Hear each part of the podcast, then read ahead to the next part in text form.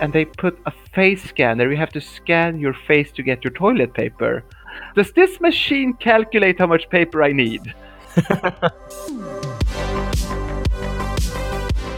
Welcome to Mosaic of China, a podcast about people who are making their mark in China. I'm your host, Oscar Fuchs. In our third special compilation episode from Season two, we listened to how the guests answered the question, is there anything that still surprises you about life in China?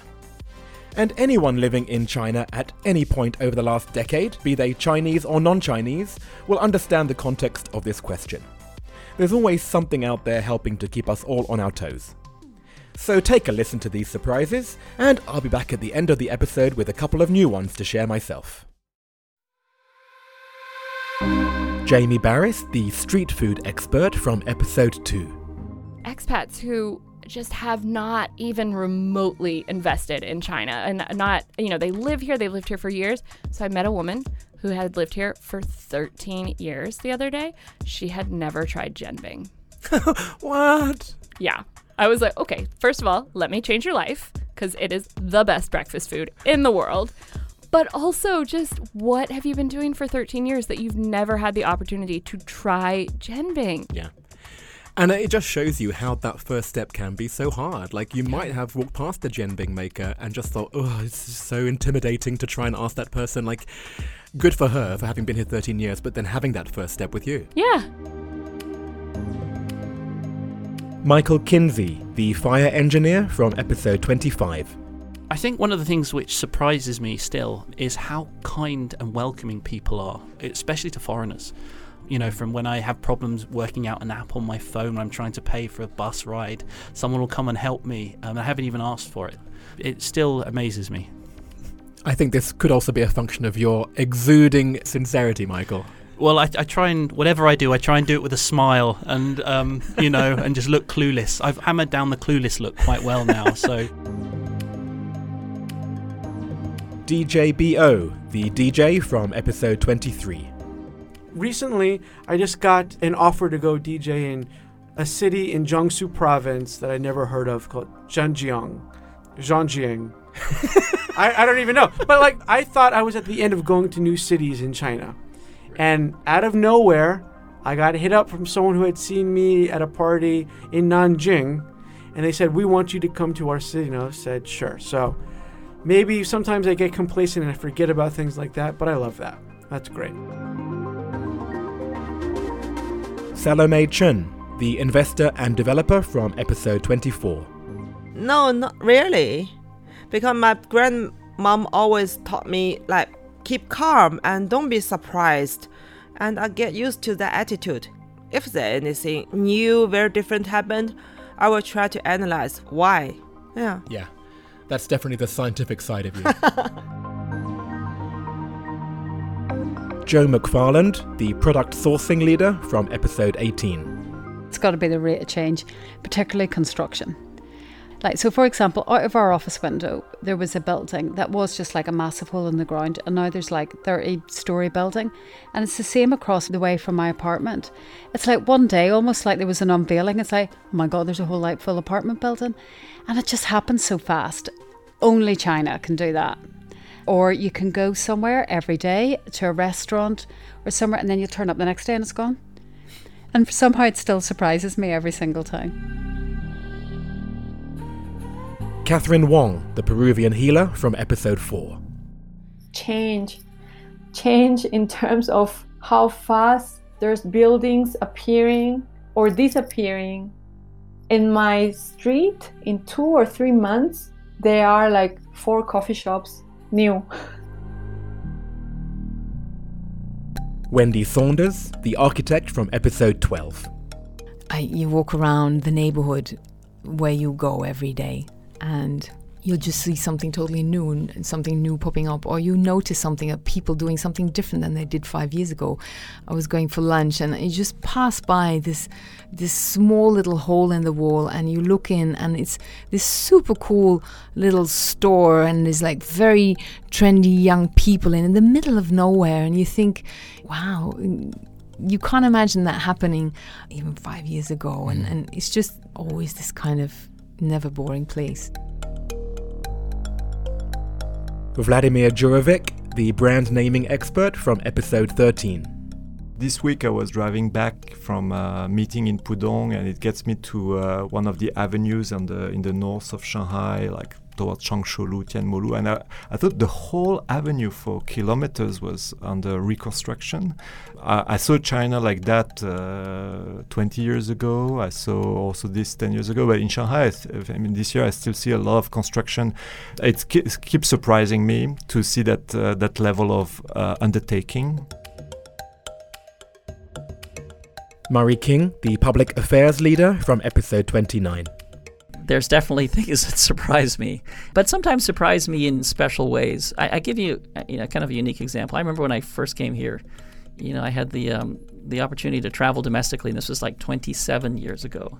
And in those days, you got a boarding pass, you went to a small airport terminal, and then you would be bussed out or you'd walk out to the aircraft on the tarmac, and it wasn't anything like it is now. And um, even though you had a reserved seat, you know, there was a scrum to get onto the flight. And it was, I mean, it was a rough scrum. And um, you knew you had your seat, in theory. Um, sometimes you had to sort of remind people who got your seat that it was your seat. And it, it always, it would always work out. And then, you know, the same thing on an escalator. Everybody would just push in. And you know, there's a lot of reasons for that. And, and it's not a criticism. But I, I remember it was like about eight years ago. Um, I was on an escalator going up uh, to the second floor in my office building at the time. And um, I looked up and I noticed that everyone was standing to the right. Everybody, without exception. And it just made me realize everything you thought you knew was different, because people are progressing and society is changing so quickly and so dynamically. And it's just the smallest of things, but um, it's exciting to see it, and it's exciting to be part of it. And I kind of almost felt like I was the one that was kind of standing on the wrong side. So your perspective changes. Seth Harvey, the education coach from episode nineteen. I was walking out of my office the other day, and there was a guy, and he had a turtle on a stick. Like, I, I think some of us like maybe know what I'm talking about, but I think it's his pet turtle, so he's got a string wrapped around its shell and then a stick, and he just like carries it around with him and hangs out. You just never know what you're going to see. Every day something new surprises me, and like I feel like that's a, a huge value. It's like one of the things that I really love the most here, is that it's a very unpredictable place. Sean Harmon, the beer company C E O from episode nine. Recently, top of mind is for sure e-commerce. The power and reach of a channel that's so new, and how quickly everyone, it seems, has adapted to it, regardless of age. I mean, everyone is buying online, it feels like. Dan Majid, the Tibetan social enterprise leader from episode ten. In my village, like, people also like following all kinds of social medias. They also buy all kinds of stuff like from Taobao and Pinduoduo, you know, all these apps. And the kuaidi delivery person would send to us, like to our sole production space, because that is more convenient for them rather just, uh, you know, go each household, because uh, in nomadic area, like uh, they all live far away from each other, right? Right. So our place become a collection area, so so sometimes like the families would ask us to bring to them, you know, oh, bring my parcel, bring my parcel, you know, so right, yeah. Because I guess that is the most prominent address in the whole village, right? No, the delivery person lazy. Yeah, right. Yeah. Zhang Jiyuen, the humanities professor from episode three. Let me put it this way. Using university education, we know that uh, for the past twenty years, Chinese universities are forcing uh, university lecturers and uh, workers to publish academic papers or journal articles. When we evaluate our colleagues, they still use how many papers you have mm. published. Mm. Oh my God, yeah. Because China is gigantic, so it's understandable when we need to manage this country and this scale of people or universities through a very quantitative way. Mm. But I am a person who is in charge of evaluating people's talents every day. I have to recruit foreign talents. I don't believe in quantitative standards because it's impossible. Mm. Nongola Bengu, the African community organizer from episode fourteen. How time moves differently here than the rest of the world. We're in a whole other planet. Time moves so quickly here. And I've tested that out because there was a time where I was living at home for a year. And I had so much time. This city's on steroids. The city's on steroids. Zhao Huiling, the Africa travel vlogger from episode twenty-eight. Pace of life. Mm. I still feel on a daily basis I have to learn a great deal to catch up with the millennials to know how to speak their language in order to communicate with them. A J Jane, the car designer from episode twenty-one. I just came back from um, from Beijing Motor Show, and you know, this new cult of journalists are all people with rigs around themselves, holding cameras and, and filming themselves next to cars. They're like girls dressed up for K T V or a nightclub. Uh, they could be selling cosmetics, you know. I don't, and and you'd wonder, are they scripted? What what do they say? You know, so it just, everything in every respect felt out of context of the rest of the world.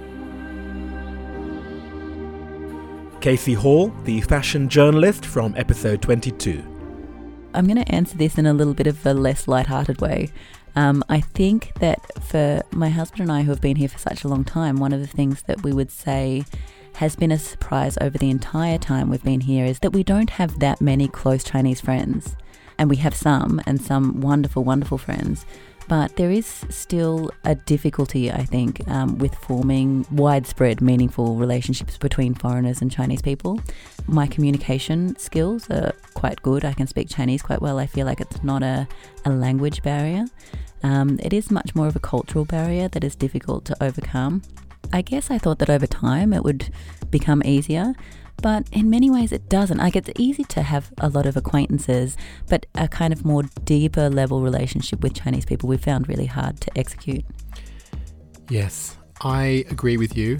Um, I think there are a number of reasons for that. I think Shanghai being a big, imposing city is one of those reasons. Um, it would be the same if you were in London. You know, if you were in London, you would gravitate towards other non-Londoners, basically, mm-hmm. because sure. a lot of people in London would have friends since they were at school, and uh, they're not interested necessarily in newbies who are maybe transient and might leave. Yeah.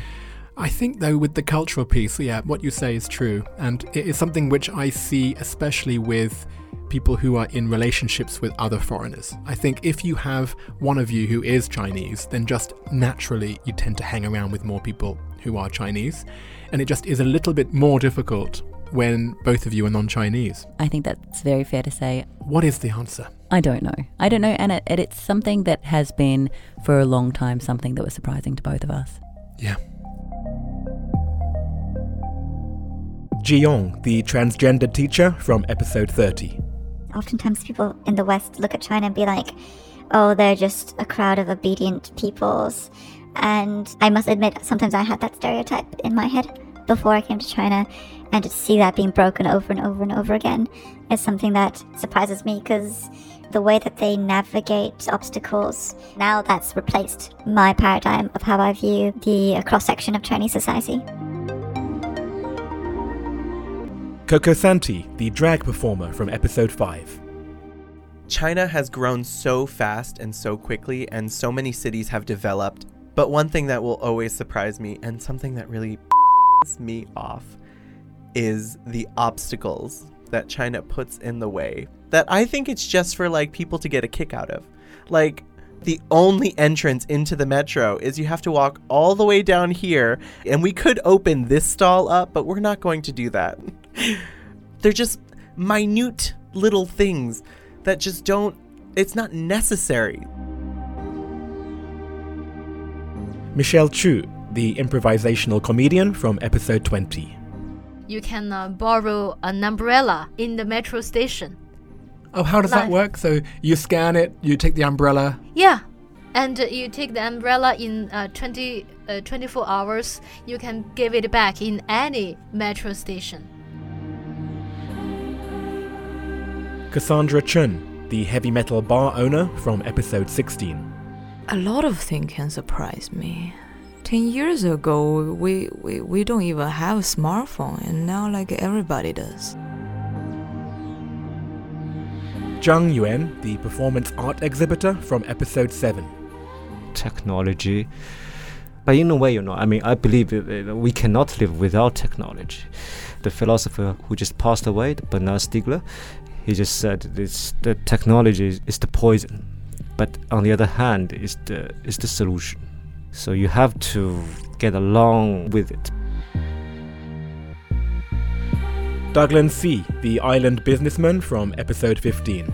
The thing that still surprises me is how Chinese people are able to copycat things and make it into creative products. Mm.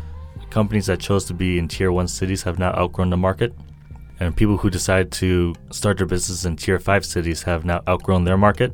So now they're fighting for the tier two, three, four cities. And so the foreign companies have to make their products cheaper. Companies that started in tier five cities now have to improve their quality.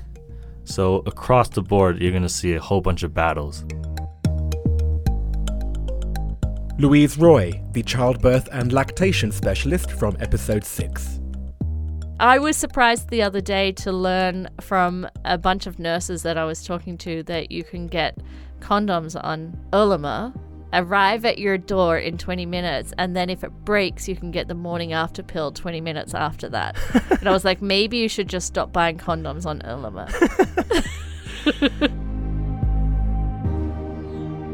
Alex Shower, the clean energy entrepreneur from episode eleven. How a city of almost thirty million people can feel like a village or even a college campus at times. Something about the neighborhoods of Shanghai and the districts of Shanghai and how contained they feel, how little you really need to leave your neighborhood. You have healthcare, you have food, you have social activities, you have exercise, you have friends, you have parks, um, and this walkability. Stéphane Ouimet, the head of consumer insights at L'Oréal from episode one. Every day, all the time, because when I think I finally figured out why or what this means, that's exactly when the cards turn and I realize I don't know. So I'm every day constantly amazed and reminded. Björn Dahlman, the Swedish clown from episode seventeen. So I, I do Kung Fu in People's Park, and I just remember going to the public bathroom there, and they put a face scanner. You have to scan your face to get your toilet paper. I understand the logics of it, because I hear people just take toilet paper and they bring back home to save money. But it's just, it's so bizarre. It's so many steps that's like, could this have been done in another way? No, they put face scanner for toilet paper. Does this machine calculate how much paper I need? Because it sees my chubby Western face, and it gives me a lot. Jovana Jung, the handicrafts designer from episode eight. It was a, a spring festival a few years ago. We we are eating in uh, Lei's parents' home in Hangzhou, and uh, his family from Tianjin visiting. Uh, it's his uh, Lei's sister, uh, Lei's mom, a brother with wife, and their daughter. So it's like a three generation. I just sit to eat. I want to put the thing in my mouth, and then the kid who was like about three years old, he suddenly she said, "I need a." And then three of them, the, the mother, uh, the grandma and grandpa, run to the kid, take off her panties and trousers and let her in the middle of the living room. And I was like, what the hell is this? And the toilet is just uh, two meter beside. Wow. Yeah. You don't see that so After much. After that, not so many things surprises me anymore. So those were the surprises from the guests of season two. I hope you enjoyed that compilation. I said at the beginning of the episode that I also had a couple of new surprises up my sleeve to share. Well, the first of these is that, as of October the first, the podcast has just crept over the threshold of one hundred thousand downloads. So let me say a big thank you to you for contributing to that number.